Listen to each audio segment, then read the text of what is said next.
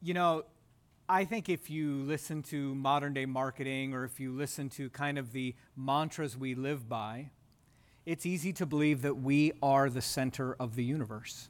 Not just Dallas, not just St. Michael, but humans. We're the center of everything that happens. In a sense, like that imagery in the Bible, the earth is our footstool to do as we please. But the psalmist reminds us the earth is the Lord's and the fullness thereof, the world and they that dwell therein. It may seem so obvious, it may seem so simple, but if we understood the degree to which this earth is not ours, but God's, and that we are stewards of this gift, it would change everything about how we live. I suggest that the center of Judeo Christian belief is that God has planted us on this earth to reveal God's purpose. Think about that. I was at an event last night and it was on behalf of impoverished children, and the person leading that charity said, You wouldn't believe the degree to which the high schoolers I work with do not have a sense of purpose. And I'm not just talking ESD or Highland Park, I'm talking the schools in this area. Many of the children do not understand why they're here, what their purpose is. And this particular organization kind of has subtle Christianity, basically pulls out kingdom values without being overly explicit and reminds them that they have a purpose. And so I would ask you to think today what is your purpose? One of the things is to reveal God's purpose here on earth. And the hallmark of this loving relationship is that God calls and calls and calls, reminds us of our heavenly home, reminds us of our family, but we get to choose how we will respond. And I talked about this in a class I did a few weeks ago.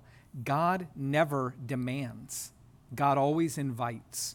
And then the question is, how will we respond? And so you may not realize that God is nudging you or calling you to deepen that sense of love, and you get to decide how you will respond to that in the Bible, they talk about it as God singing a love song.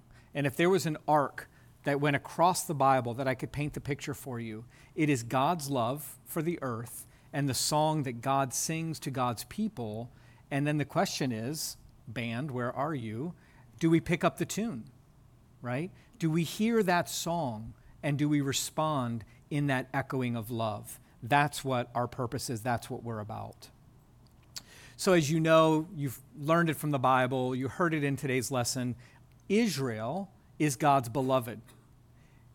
All the nations of the earth are called by God, but Israel is set apart for a particular purpose to model something to the nations of the earth so that the whole family of God can be one.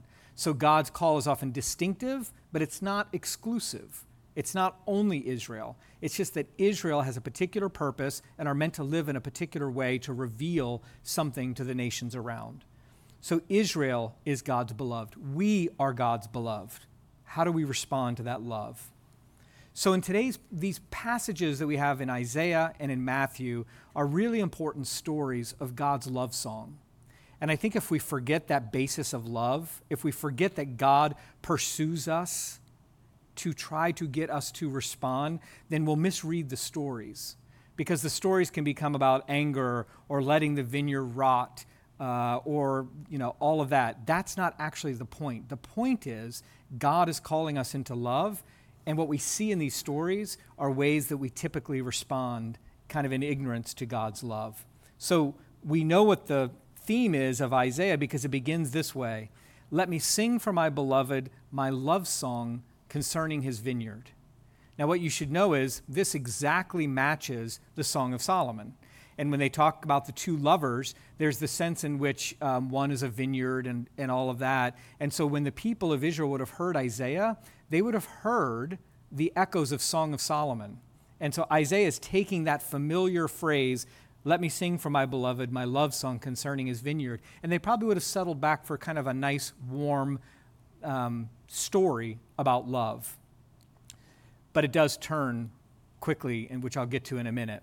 So the lesson begins positively, and you remember the Lord plants a vineyard, tends it with care, and the story goes to say all the steps that God took. He dug the soil, cleared it of stones, plants the very best vines. That's the care with which God is approaching Israel. He builds a watchtower in its midst. He digs, he hews out a wine vat for the expected yield. You can feel this sense of excitement of what God has built. And if you've ever been a gardener, which I've done a very tiny bit, you know the time and the energy and the love that it takes to carve out a place for crop and beauty. It is not easy, it doesn't happen by itself. So, Israel, I want you to see as God's pleasant planting. God invests the very best into this community and expects the people to yield good fruit. They will be a sign of God's love to the nations. So, before we get into what happens, I want to stay there for a minute.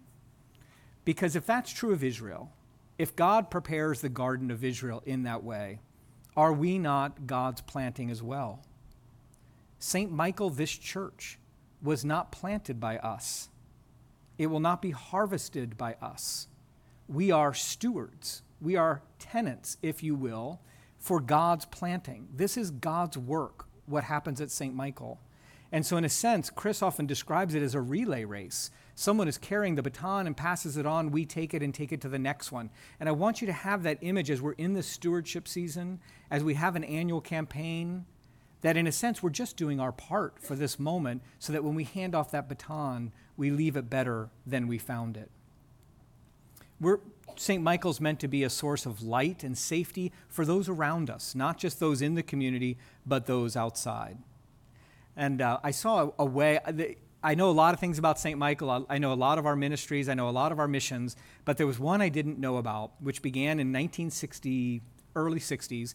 Some of you know the lore of Father Westerfer. And he was a priest here. And one of the things Father Westerfer loved was golf. And so what did he do? He would take his friends and go golfing. But I mean, this was serious. I mean, they played a lot and they were good. And at the end of the day, they would put a hat around and they would collect money, a kitty, from everyone who played, and they would put it to good use. So it just was this priest doing something he loved with the people he loved and then deploying that for good use in the community.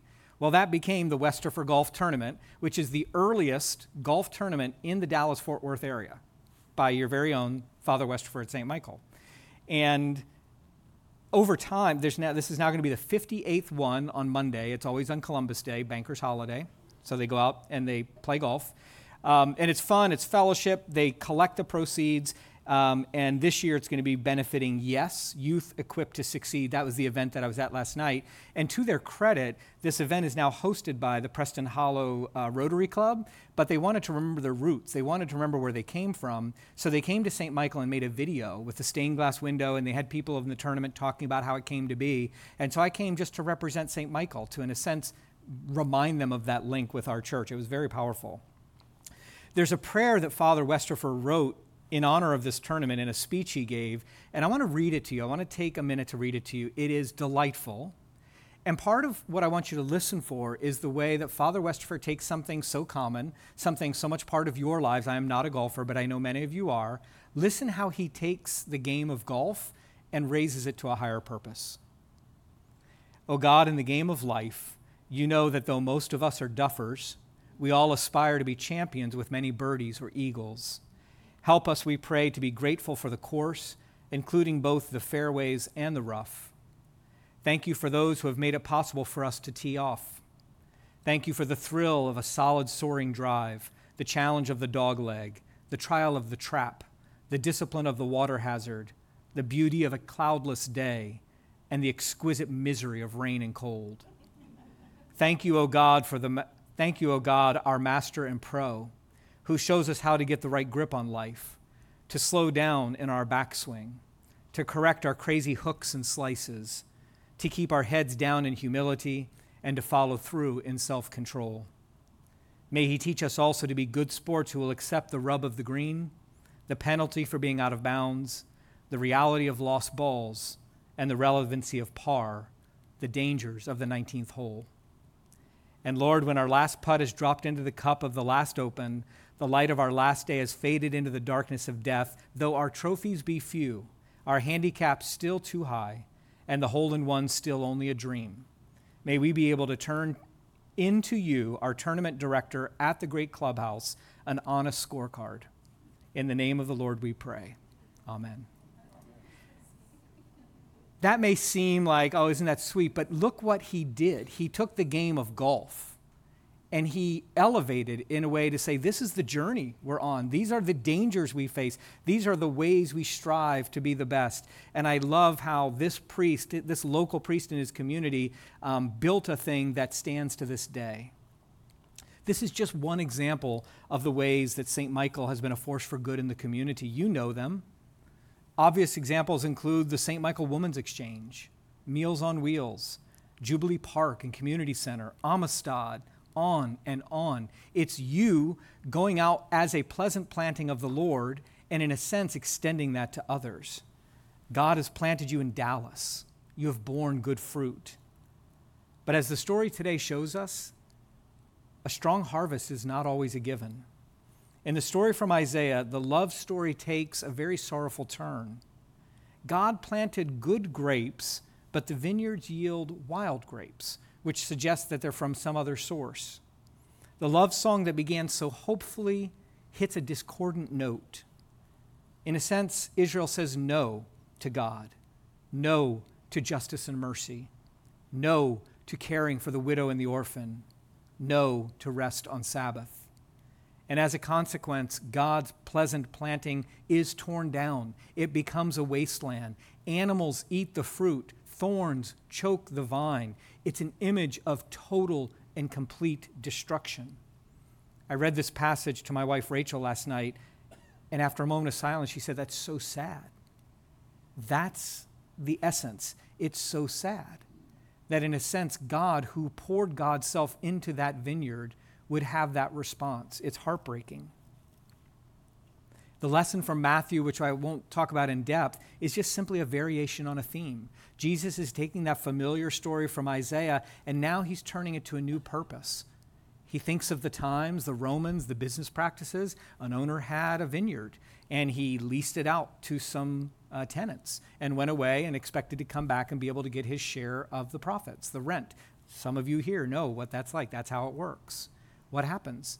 The tenants want it for themselves and when he sends his slaves to collect the rent, they beat them, they cast them out. And the owner, leaning into relationship, says, Well, I'll send my son. Maybe if I send my son, they'll listen to him. But in fact, we know what happens. They kill the son, thinking they can have the vineyard for themselves. And then Jesus asks the people there around him, What do you think the owner will do with those tenants? And everybody, you know, they'll kill those miserable wretches. And then Jesus just holds up a mirror and says, Look at the ways that I have come to you, that I have sung to you, that I have appealed to you, and you have turned a deaf ear to me. And they realized they were struck to the heart, and they actually wanted to arrest him because they couldn't bear the message. Friends, we are God's pleasant planting. God expects harvest from us, and God expects us to return a share of the harvest. When we talk about stewardship, when we talk about our capital campaign and our annual stewardship campaign, we are not just talking about what the church needs, although that is real. We are talking about what we need, what you and I need to learn about our place in the world. And by giving a share of what we have, we're basically acknowledging, but for a season, you know, the flower fades. And so we are invited to, in this moment, maybe more than the last 75 years, to really think about what can we give, what can we do to honor that sense of stewardship? How can we prepare this church for what's to follow and for the generations to follow? So, you know, in these kinds of things, and when you hear this appeal being made, it's easy to turn off.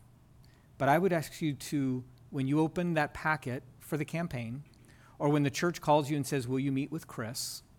Don't just hear that as an obligation. Hear it as God's love song, inviting you to participate in that deeper relationship, to change you and to change the community.